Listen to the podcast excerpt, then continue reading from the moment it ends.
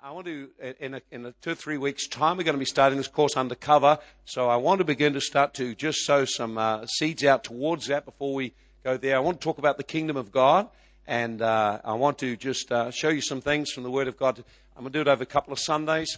Next uh, Sunday, I want to look at the difference between democracy and the kingdom. And uh, what you're going to find is, as we start to teach on the kingdom of God, uh, I want you to really be open for God to, to work something in your heart. You know, you can know lots of things, but not actually have a changed life. And what really counts as a changed life. And I remember when I first heard someone speak about the kingdom of God, I've looked back at the message and I thought, I don't know how that made any difference to me. But God switched the lights on in me. And um, my, my prayer for us as a church is that uh, right across the church, God will switch the lights on for you to see something you've never seen before. And so I want to, over the first couple of weeks, before we get into the course undercover, I want to just share some things that give you a perspective or, or why it is we need to position ourselves undercover and what that, the course itself will be evident, what we need to do and how to face and deal with certain issues. But I want to give something like the bigger picture. So today I want to do the first in a series of two or three, just before we lead into the whole undercover series.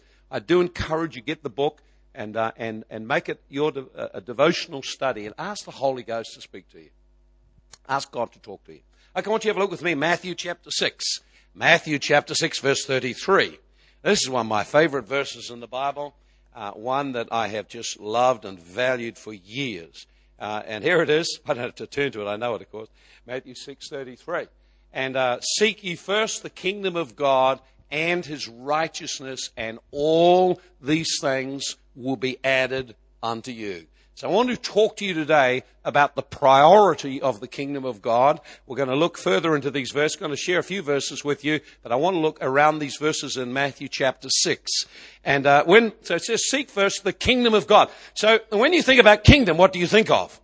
Now, of course, if you're church person, been around church for a long time, well, it's just another word. Use it in church. Don't use it anywhere else. You don't go in your business and use the word kingdom. You don't go anywhere in society and use the word kingdom. In fact, you don't use it anywhere. And because we don't use it anywhere, we've got no kind of framework within which to, uh, to uh, understand when the Bible is talking about the kingdom, what it's really talking about. And so what tends to happen is we approach uh, the things of God from the viewpoint shaped by our culture. And our culture uh, in, in the West is not kingdom oriented. Our culture in the West is very much democratic in its government. Democratic. Next week, I'll talk a little bit about the difference between uh, the democratic form of government and some of its inherent weaknesses and the kingdom of God government, the divine government that God has intended. And uh, it'll really help you to understand why so many believers struggle is because we come and we get born again into the kingdom of God, but we don't change in our thinking and approach to how we run our life. And so what happens is we are part of the kingdom of God with a whole new access to new privilege, but we don't access it because we're still thinking and living out of a democratic mindset. And it's very hard for us in the West to understand this, and I'll show you why. Uh, uh, shortly. If you go to Thailand, for example, and you talk about kingdom, oh, kingdom. Immediately, everyone knows what you talk. They know the king. The king there is the longest serving king in any nation on the earth. They love their king in Thailand. You make any comments about the king, you'll be in jail. They love their king. Their king is benevolent. Their king cares about the people. The king intervenes in the nation at times to ensure that the welfare of the people looked after. He personally has initiated projects for the welfare of the people, the people in Thailand love their king. It's quite, they had a celebration of his anniversary a while ago, and the, the, the whole nation celebrated. Then you look around some other parts of the world, say a bit nearer to us, uh, those who are from, uh, from the islands uh, would understand this. Tonga is a kingdom. They have a king. And he operates in a certain kind of way. So if you'd been uh, born in, in Tonga, you would understand about kingdom and you'd have a certain idea about what the king was like and, and various things related to that.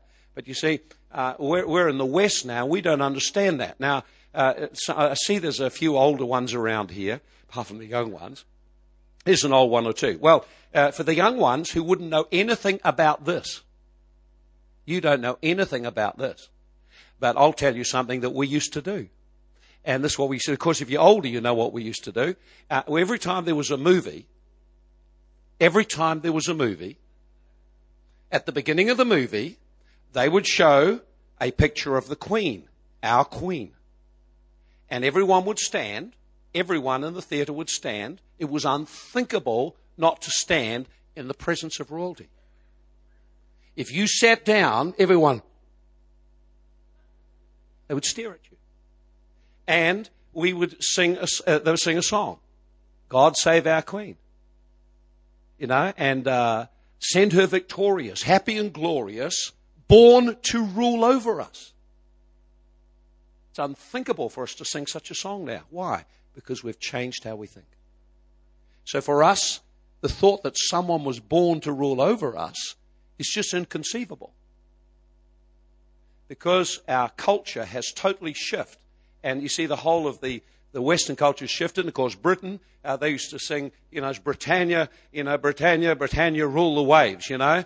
Uh, you know, because it says we shall never be slaves. So it's a song. The songs and the words were all about kingdom. And it came out of revival and it came out of reformation in the whole of Britain.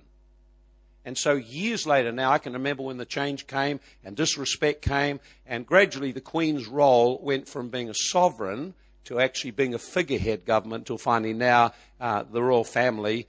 Uh, uh, there's a mixture of either people either like them and respect them or they, they just think they're a, a joke. See? So that's happened in our lifetime that that shift has taken place. So, so for the culture coming up today, it's unthinkable to stand at the beginning of a movie, sing God Save Our Queen, God Save Our Gracious Queen, you know, send her victorious, happy and glorious, born to rule over us. A ruling class. It's unthinkable. See? And yet, it has in it actually a reflection of the very kingdom we're born into. Except we're born to be the ruling class. So we'll talk to you a little bit about the kingdom of God next week. I'll share about the difference between democracy and kingdom so you can understand the way of thinking and the way of operating is totally different. So when we talk about kingdom, we're talking about the realm over which a king is absolutely sovereign. It's a place or a territory over which his his word, His will is done, His desire is done, His values are imparted, uh, His, uh, the kingdom of heaven. We talk about the kingdom of heaven, or any kind of kingdom, we're thinking about principles, laws, and protocols, ways of doing things. See, a lot of Christians don't understand protocol. Protocol, if you're a Maori person, you'd understand when you go on a marae, there are certain protocols. And heaven forbid if you do the, if you break protocol you will know about it. Because its consequences for breaking protocol is just the way you go about doing things. Now, the kingdom of heaven has protocols. So, for example, one of the protocols, when you want to approach the king, you approach him with an offering, you approach him with praise. So, for all those people who don't clap, don't sing, don't bring anything to the king, you are breakers of protocol. Think about that. Think about that, because the Bible is very clear. The Bible lays out the protocols of the kingdom, and it tells us very clearly in the Bible how to approach them. It tells us to approach him boldly and confidently. It tells us, come before his presence with uh, singing, come, enter his gates with thanksgiving, into his courts with praise. It tells us what to do. It tells us how to enter the courts of the king. So when we come, singing is not sort of something you just do at the beginning of a service. And if you like it, you do it. If you don't like it, you just wait to get the message. It's actually the protocols of how to approach a king. It's the ways of going about doing stuff. Now, there's a whole lot of things which are protocols of heaven. And if you want to see the benefits of heaven and the earth, you've got to understand the ways of doing things. And so undercover will will touch into one aspect only of kingdom life and the dimensions of the kingdom. But what I want to do is to lay out some things prior to that so you can sort of get the perspective within which it happens. Okay, we've got the idea? All right, I want to have a look in Genesis chapter 1. The focus of the Bible is, the Bible is not about religion. Most people think it's all about religion. Say, are you religious? No, I'm not religious. I hate religion. Religion's the blight of the world. It's true. It's the blight of the world. Religion's been the cause of wars, conflict, oppression, uh, persecution. All kinds of things have been done in the name of religion. and we'll uh, clarify the difference between religion and kingdom. Jesus never came to bring us religion. Religion is what men think up to do. And so if you're religious, it's because you don't understand what God really intended us to have. And He intended us to be totally free of all religiosity, totally free of all religion, and to have a wonderful relationship and understand how to bring heaven to earth. Most amazing. Let's have a look at God's original plan and design again. Uh, verse 26 of Genesis chapter 1. Then God said, let us make man in our image according to our likeness. So God made man a spirit being with a unique capacity to be able to not only, he's a physical being, lives in a physical body, but as a spirit being. We're a spirit being just like God is a spirit being. And so we have spirit capacities. And as a spirit being, we are able to access into the world of the spirit, the realm where God lives. As a physical being, we live in the earth. Let us make man after our image and likeness. And that tells us, here's, here's the mandate. Let us, let man have dominion over all the earth. So, man is created a spirit being in the image of God put into a physical body and given part of God's creation in which to extend God's dominion. Now, if you think religion, all you'll be thinking religion's about is trying to get you to heaven. But if you think kingdom, you understand that God wants your life to have purpose and impact and make a difference now. See? And so God's purpose for man is that we would have dominion. That means sovereign authority. That means that the life, the power, the privileges, the benefits of heaven would come into the earth through man. That's how you're designed. You're designed that way. You function only when you recognize and embrace that. And so that's God's original design for man. We're created for a kingdom. So when God made man, He gave him a relationship, He gave him a realm of dominion and an opportunity to be a good steward and be promoted. See? So he was, he was created for that. And the key to being fulfilled is to understand I can never have a fulfilled life unless I have a relationship with God and fulfill His purpose in whatever area of life He has called me to fulfill. And so the cry, see, so when Adam fell, this is in essence what he did. In essence, because you say, well, he ate the fruit of the tree. No, no, this is in essence what he did. He said, basically in his heart, I don't want God to rule over me. I want to make it on my own and do it my way. When we think of sin, we tend to think of all the big, ugly, and bad things, which is true it is. But the core of sin is saying, God, I'm not having you to tell me what to do. I'm not having you to give me directions. I want to break out and do my own thing. That is the core of sin. Now, when he did this, he lost his relationship and he lost his capacity to bring divine power into the earth. He lost his kingdom.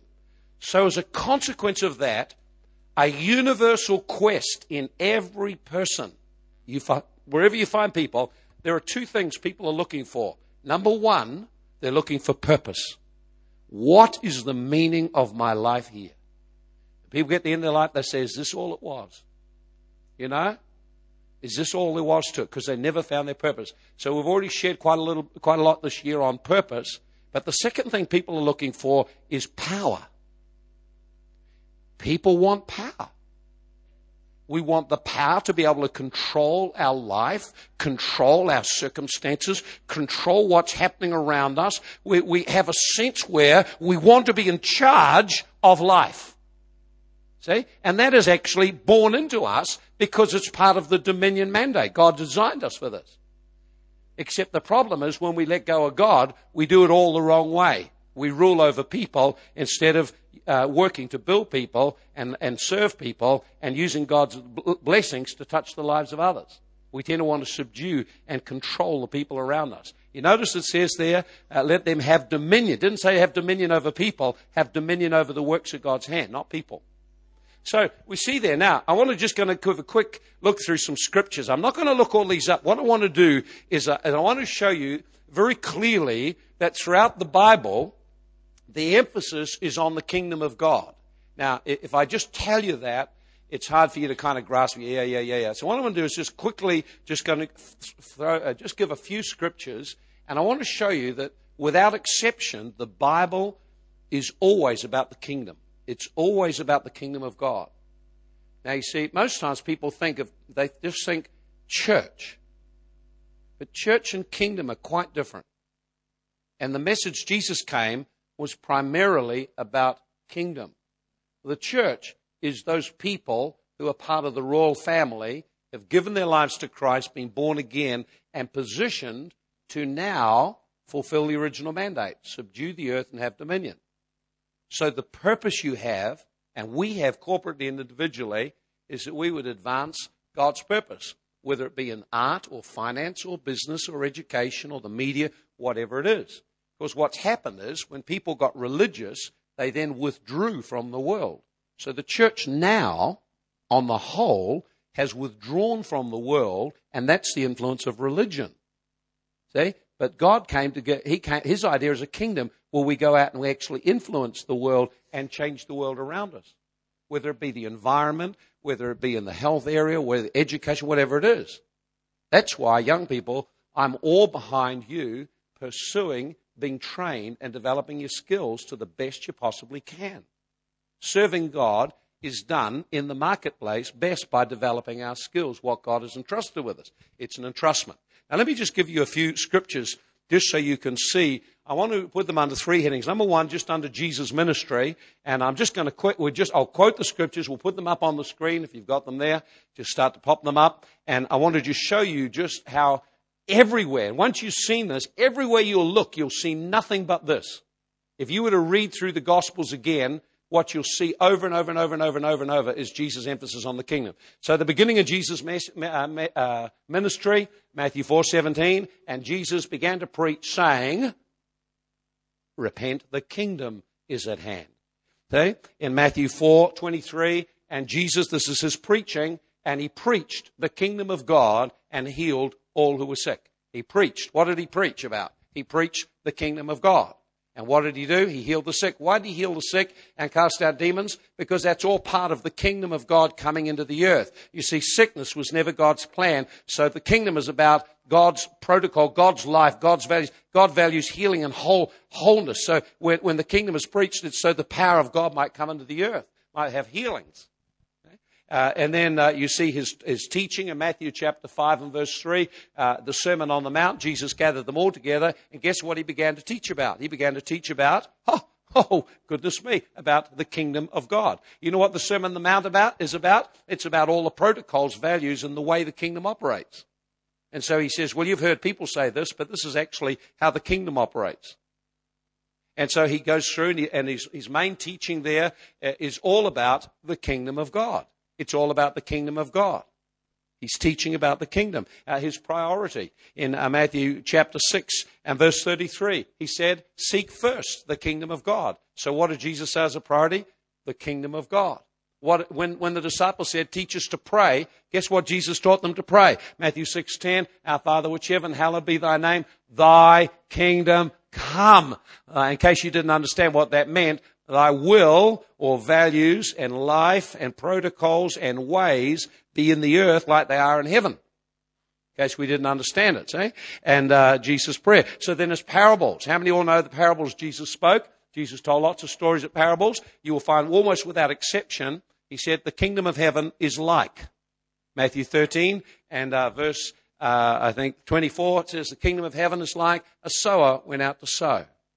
Uh, and he has all these parables. Matthew 13, 31, more parables. He had, he had about a half a dozen parables there of the kingdom. Kingdom of heaven's like a householder. Kingdom of heaven's like a man cast out a net. Kingdom of heaven's like a man who found a pearl in the field or treasure in the field. The pearl of great price. He's, it's all actually how the kingdom is, what the kingdom of God is like. He taught about the kingdom all the time. In Matthew 24, 24 and 25, uh, they said, when is the sign of you coming? And you know what he began to teach? He began to teach parables about the kingdom again. You know, the, the, the kingdom of heaven's like five wise virgins, five foolish virgins. And then he talked about the kingdom of heaven is like uh, the king who went to a far country and he called himself his servants and he gave to everyone talents and said, Occupy till I come, or be busy and trade and be productive till I come. That's the kingdom. So he talked, all his teaching was about the kingdom. The kingdom. And guess what? After he rose from the dead in Acts chapter 1 and verse 3, would you believe what he spoke about for 40 days? God. Do you know what he spoke about for 40 days? He spoke to them things concerning the kingdom. And you know what the disciples asked? When's the kingdom going to come? And he said, Don't worry about when the kingdom's coming. He said, You'll get power. You see, because kingdom and power are associated with one another. The Holy Ghost will come on you and you'll be witnesses unto me. Now, the problem the disciples had was they kept thinking of the kingdom as being an earthly kingdom with an earthly king, and they expected Jesus to arise and overthrow the Roman government. They expected a natural thing. That's why they missed the cross altogether. They were so convinced because when he talked kingdom, they're thinking David and a king and the glorious days of Israel, and they're thinking all of this. He's thinking of a spiritual kingdom. He said, My kingdom is not of this world, it's from another world, it's from heaven. Okay? Now, this is Jesus. So, Jesus, all his written. Now, I've only given you a little of all the verses there are on the kingdom. Everywhere Jesus taught about the kingdom. Have another look at those parables and start to reread them, and you'll see they're all about what the kingdom is about. Then the uh, apostles' ministry in Matthew chapter 9 and verse 35. Guess what the apostles did when they went out? Matthew 9 and verse 35. You got up there? And, uh, and uh, Jesus went about teaching, preaching the gospel of the kingdom, healing every sickness and disease among the people. Guess the disciples did the same thing. In Acts chapter 8 and verse 12, Philip went out preaching and doing miracles. Guess what he was preaching about? The kingdom of God. And uh, Paul, when he was preaching, Acts 19.8, guess what he preached about? The kingdom of God. Now, we don't seem to realize just how much the total emphasis of the Bible from one end to another is about kingdom. Now, when you're talking about kingdom, you're talking about a realm of government. See, every society needs governing some way. And next week I'll, I'll, look at some of the different styles of government that they have. And of course, the one we're in right now is de- democracy, and we kind of think democracy is the only way. And of course, Americans think democracy is the only way. Actually, the only way ultimately is the kingdom of God. However, democracy's got tremendous advantages in it, except when you try and impose it on a tribal culture. And then you find you run into a, a tribal culture is essentially another kingdom. So if you look into tribes, they've always got a king at the top of the tribe. And the king rules over everyone in the tribe. So when you come and you have a look at a country like uh, Iraq, you've got different tribal groups or different ethnic groups and religious groups. And of course, they are led in a tribal type fashion. And then when you try to bring them together, the only way it's ever worked is if there was a strong man ruled over them and actually ruled by force. Okay? So you have a look at Yugoslavia, for example. Uh, immediately the strong man was taken away. The tribal rivalries arose again, and they all fought one another, and the ethnic killing was horrendous. It's all an issue of government. How will we be governed? And so all the fighting that goes on in the world is all about either religion or government or a mix of the two. It's all about that. And it's because at the core of man's problem is what we lost was the good government of God in the earth. That's why there's all the wrestling. So the conflict of the universe is who will be in charge, who will be in control, who will rule. It's always that. In every conflict between a husband and wife, you know what it'll always be about? In the end, who will rule? Unless they learn how to work as a partner, how they work to work as a team, how to learn to work under God's rule to achieve an agreeable solution. All the conflicts the kids have with the parents, it's all about who will rule, especially if you're a teenager. Teenagers want to rule, parents want to rule, and so the conflict is about who will rule. It's always that. And so when we get to the whole series on undercover, it's actually about recognizing and positioning yourself so that you're in a position where you can bring the influence of God into the earth. If you don't position yourself right, you can't do it. That's why so many Christians are so ineffective, because they come to church, but they don't understand that God wants us to understand how the kingdom operates and operate on those principles. Getting the idea? Okay, now just give you a couple of more scriptures, then we're going to look at the key one that we've started. Now, in case you were concerned about all the end times, then look at a couple of good end time ones. And uh, in Daniel chapter 244, Daniel got a prophetic vision. Now, his prophetic vision, I won't go into all the details of it, you can read it for your own, but basically he was in Babylon. And what had happened was that Babylon had arisen as a kingdom, and it was a world kingdom, it was a world government all the known world in Asia was ruled by Babylon. And uh, so what happened then was uh, the king of Babylon got a dream, and in the dream he saw certain things. And so he asked, and Daniel was the only one who could interpret it. And what he saw was a big image. And he saw this huge image. It had a head of gold, and then it had the chest of silver, and then the belly of bronze, and then the legs, and so on went right down to the feet. And, and he saw a stone come and smash this thing, and the whole thing crumpled. And Daniel said, This is what it all means. The, king, the head of gold is the kingdom of Babylon. After that will be another one. And of course, anyone who studied history understands that Babylon fell and the Medes and the Persians took over. That was the next one. And then after that, they fell, and then the Greeks took over. Then after that, they fell, and the Romans took over, which are the legs of uh. And then finally, you get what the last kingdom, which is the current day we live in. And it says, in that day, in the days of those kings, it said, God will raise up a kingdom and it shall smash in pieces the religious kingdom, the educational kingdom. He said, every kingdom that's been devised by man, whether it be financial, religious, education, political, or military, all will be subdued by the power of God. All.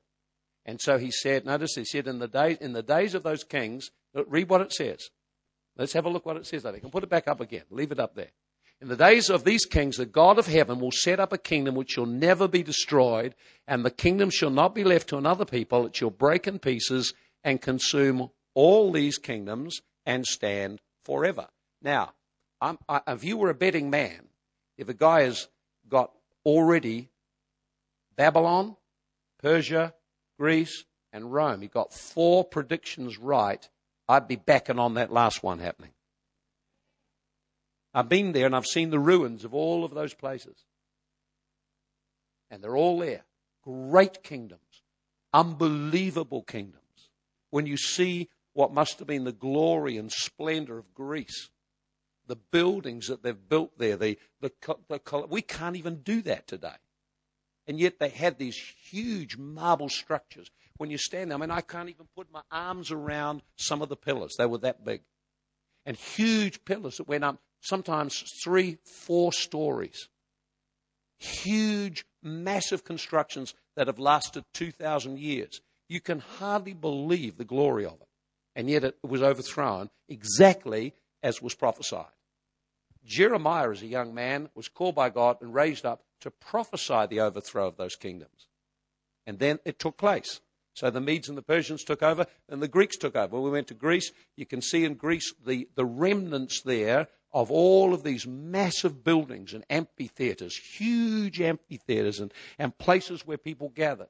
We went there to the place where in Ephesus and Turkey where Paul preached, and you can actually see the road that they would have come up from the, on the ships that had come up the, the end of the road and berthed and then come down this path, marble path with columns all the way to an amphitheater would seat thousands, 60,000 people. And you can hear with you can hear someone talking quietly like this right up the back. So can you imagine we stood there in, in that place there, which was constructed by people. We'd have trouble building a thing like that today and buildings everywhere like that. And they were, they were kingdoms that were once mighty in the earth and they've been overthrown. The West as a civilization, the same thing eventually will happen. It's just inevitable. Inevitable. So it's just exciting to see these things, isn't it? Look, read this. Here's here's a better one here. Here we are. Isn't it? Uh, Revelations chapter 11 and verse 15. Revelation 11, 15. John saw it too. See? So this is only a selection. Then the seventh angel sounded, and there were loud voices in heaven saying, Now look, the kingdoms of this world have become the kingdoms of our Lord and of his Christ, and he shall reign forever. Now, who is his, if, do we know who the Lord is, first of all? Who's the Lord there? Huh? The Lord is the Lord Jesus Christ, right? The kingdoms of this world have now become the kingdoms of the Lord and of his Christ. So who's his Christ? his anointed body. We're called the body of Christ. So, from beginning of the Bible to the end, the Bible makes it very clear the destiny of the people of God is to advance his kingdom right through the world, every part of society. Not by force and might and using a sword, but by the power of the Spirit of God. You're all thinking about that. So this is only his introduction. See, so we have to see that. So now, with this heaps of scriptures like this, and we could talk a lot about this area. So I just want to just get it touched on today. But we need a revelation of the kingdom because that's what Jesus came to talk about and came to restore. I want you to go and have a look with me in Matthew then chapter 6 and verse 33. Let's go back there again. I want to just look at a few things in Matthew chapter 6. Uh, Matthew chapter 6. And we pick it up there. Now, you notice Jesus said, Seek first the kingdom of God. Seek first the kingdom. Now let's have a look at the context he's talking about. He's talking, verse chapter 5 and verse uh, uh, 1. He's talking to his disciples, and verse 3 says, Blessed are the poor in spirit, for theirs is the kingdom of heaven. He's talking about the kingdom. And this is all the way through Matthew 5, 6, and now we get here, and we'll pick it up at verse 24 through to 33. Now, no one can serve two masters. He will either hate one and love the other. He will be loyal to one and despise the other. You cannot, you cannot serve God and money. Doesn't mean, it doesn't say there you can't have money and you can't have heaps of it. It says you just can't serve it. So it's impossible to serve it. So you notice here he points out that money demands us serve it. In contrast to serving God. I'll explain that and what I mean in just a moment. Now, therefore, I tell you. So he's saying, now listen, I don't worry about your life.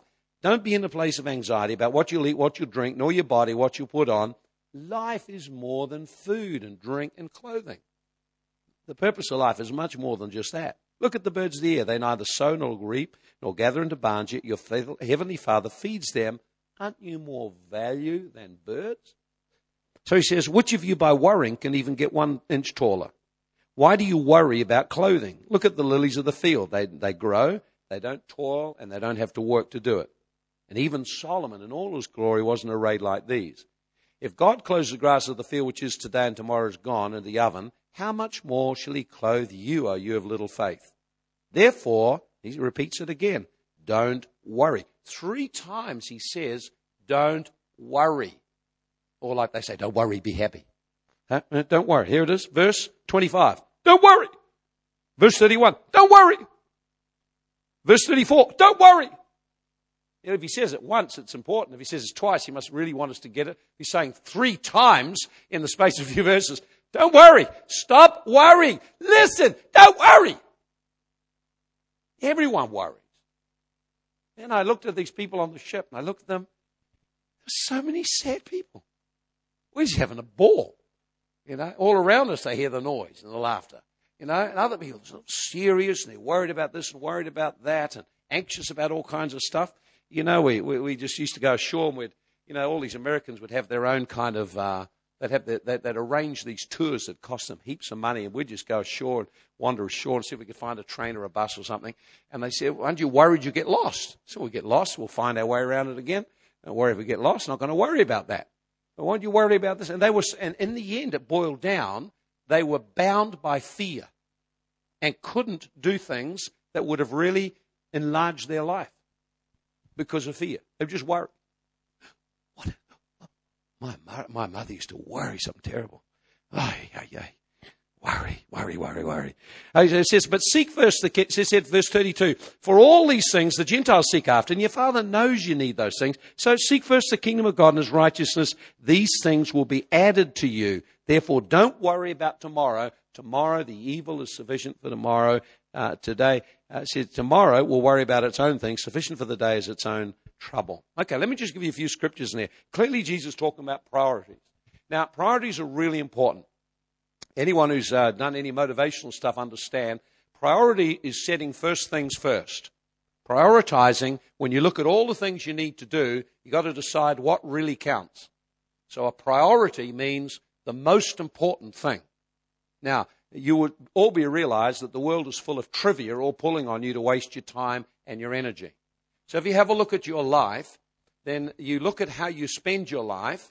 So how you spend your energy, how you spend your time, and how you spend your money, if we were just to have a look at what you did with that, we would know what you value with your life. Because your choices will always reflect what is important to you. It's inevitable. The decisions you've been making over the last few years come out of what was important to you. And of course, you get older or you've been around a while or come to the Lord, you realize, man, I made some bad choices back there. We were talking to one young guy on the ship there, and, and uh, he'd just been blowing all his dough, had this huge chance to earn a lot of money, just blew all the dough until he got married. And now he's careful with his money. See, now, why is he careful with his money now and he wasn't before? Now there's a higher priority. Before, it was have the good time. Now, I've got to provide for a wife and family. My priorities have changed, therefore, choices have changed. So, your choices currently and in the past have, have been determined by what is important to you. Now, you may think God's important to you, but have a look at whether any of the choices or decisions you've made have had any reference to God at all. And often we find that there are many other things in our heart determine what our choices are. Bible says, and uh, Rob was sharing this morning, Proverbs 23 7, as you think in your heart, that's how you are. So your thinking in your heart, what you believe in your heart, at the end will determine what's important for you. And so all of us, the Bible tells us very clearly in these verses, Jesus says, look, there's a lot of things will call for your attention, but there's something you need to make a priority. You have to choose this every day. He said to make it a priority, make the kingdom of heaven your priority. And, and I'll explain just a little bit about this in a moment. Okay, then. So now, now, let's go have a look through it here. So it says seek first. That word first means literally the first importance, the first in rank of all the things you need to do. Seeking the kingdom of God and his righteousness, whatever all that means, is, Jesus said, it's the most important. So underline the verse, and he says, seek it first. Circle first. First means do this before everything else. First. So, in case you have trouble working out what's important in your life, Jesus laid it out in this verse. This is what's important. First thing. This is the first thing. The first thing. Do this before everything else. This is number one.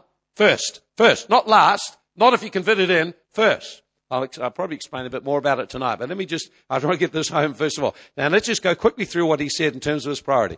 He said, notice this, he said, he said that you can't serve two masters, uh, you can't serve God and money. It doesn't mean to say you can't have a heap of money. It just says you can't serve money. So basically, at the end, your time and your money actually reveal what your priorities are. So, uh, he says, don't serve. You can't serve God mammon. So God is a spirit. Mammon must have a spiritual power behind it that yells, serve me, serve me, serve me. Now, if you're a person who's got a lot of debt, you are serving money. You're just serving. You're in slavery and bondage. The Bible says the one who owes the money, he's in bondage to the one who lent it to him. Of course, there's certain situations where you do need to get loans for uh, appreciating assets like a house and so on. But if you're just running up credit card debt and you're living your life on debt, you are serving money. You are its servant. And some people in the church just keep borrowing and they get, because they can get credit free or debt free, they get debt free, but it actually costs you because in the end you pay all this interest on it. What happens is you mortgage your future, so you've got no choices. See, so one of the greatest things to be able to get debt free, so then you increase your choices about your future. So he says, you're going to serve money or serve God. So how do you know whether you're serving money or God? They're very, very simple. If money is ruling over your fears and concerns and dominates your thinking and, the, and is never enough, then money is ruling your life. How can you tell if, if you've got a victory through in it? Well, it'll start to come into order and you'll begin to manage the money. But here's one of the key determiners. If you can give money, then you rule money. If you can give it, you rule it. If you can't give it, then you know you haven't got rule over it. It's got rule over you. So one of the things is your money will always have a message. It'll be generous or stingy. If you've got stingy money, it means money rules you and you're a stingy person inside and money is fleeing from you and you've never got enough. But if you're generous in your heart, your money will be generous. I'm not saying being extravagant or anything like that, but there'll be a generosity to people that'll come in every part of your life, and that reflects that you're serving God or that you've got free of serving money.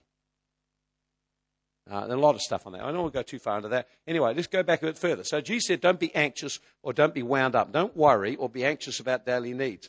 Don't, now, everyone worries about the same things. They worry about food, they worry about their clothes, they worry about where they're going to live, they worry about next week, they worry about basically daily living. And Jesus said, the world does that. Don't do that as a believer. He said, well, I need all those things. Yeah, but he said, don't worry about them. Don't make that the focus of your life and attention. The word worry means to be divided or distracted, so you're anxious and you can't focus and enjoy your life. So he says, don't be uptight and worried. And what is the key to not being uptight and worried? The key is to set your priority on something else. Then, when you set your priority on something else, not only you're not worried, but actually the other things start to come into your life. See what he's saying? So he says, seek first, or seek first the kingdom of God. So that word seek, pursue after, or make a diligent effort to, to get to for the kingdom of God. So what is that kingdom and what is this righteousness? I'll explain it more uh, at another time, but let me just give you this. The kingdom, the kingdom of God is all about a king and what he rules over. So to seek the kingdom of God is to seek to know God's values, God's ways, God's protocols, and to connect with Him in such a way that you purpose in your heart, you're going to make this the way you'll run your life. So God's got something in His, His Word about how marriages work, how families work, how your finances work, how relationships work. The Bible is full of instructions of how the kingdom operates. Okay? And so to seek first the kingdom of God means you make it a priority to deepen your walk with God and apply His will to your life so you can be an influence on others. See, the problem with religion is people talk, but they don't actually live it. But with the kingdom, you make it a priority to allow God's uh, uh, uh rule, to allow the, the ways of God to become your ways of living. And then you've got power in your life to help others. It's quite simple, isn't it? So, like, the, the principles of God are really simple. Like, for example, in the kingdom, it says love, it says forgive, it says walk humbly, it says there's a whole heap of things that tells us what to do. So it says, so first of all, place your first priority on pursuing knowing God and applying His ways to every area of your life. Now, the dilemma comes if we, if we have a division between our Sunday life and then all the rest of our week. Then you become religious. Any person who divides up their life, Sunday is God day, God church stuff, and the rest of the week I just do other stuff, they are actually religious. Why are they religious? Because they haven't really understood it's never about coming into a meeting, it's all about the kingdom coming into the earth. And that's a daily pursuit. Daily prayer, daily in the Word of God, daily looking to apply God's Word to my life. Okay, here's the second one seek first the kingdom of God and his righteousness. So, what does it mean to seek his righteousness? I'll just put a very simple definition because when you look at it, you think, oh, I've got to be a do gooder and I've got to be so good, and it's so hard to be good. Now, it, it's, it's, it's, it's not really, it's more than that. It says his righteousness. Now, religion will always be working hard to try and get God to accept me. And that's why the majority of religious people never feel they're good enough for God. Okay? It says, seek his righteousness. So let me just give a definition of righteousness. Righteousness is having a right standing or positioning with God. A right standing or positioning with God. Or in other words, righteousness is knowing where you stand with God and being in good relationship and fellowship with Him. See, everything is about positioning. The reason God wants me to, to seek this positioning and right relationship with Him is because He wants to pour blessings into my life. If I want the benefits of His kingdom, I've got to place it first and position myself so I can receive. Now, in Uganda uh, last year, we had to put a hold on some of the giving. Not we didn't have the money, couldn't give it. It's just we had to put a hold on it because they did not position themselves to be able to receive what we wanted to give them. And so we wouldn't give it to them because I didn't want it wasted. Said, you do the right things and position yourself, and then funds and money will start to come to you. It's the same for you. You want God to bless you, you have to position yourself for that blessing to be there. You want God to bless your relationship, or conduct your relationship and position yourself with God so it can be blessed. Just because you pray God bless it doesn't mean to say that'll happen. The Bible says seek first to discover God's ways, values, protocols, his principles for succeeding in life, and apply them to your life. And two, seek to maintain being positioned intimately with Him so He can bless you. That's not so hard. I'll share a bit more about that tonight, perhaps. Seek first the kingdom of God. Now, here's the promise. And all the things that everyone else worries about will just be added to you. Just be added to you. They'll just fall on a plate to you. They'll just literally fall on a plate to you. And I just can't get up. We look over the years and uh, how it's with, because I've made that a principle to put this first in my life.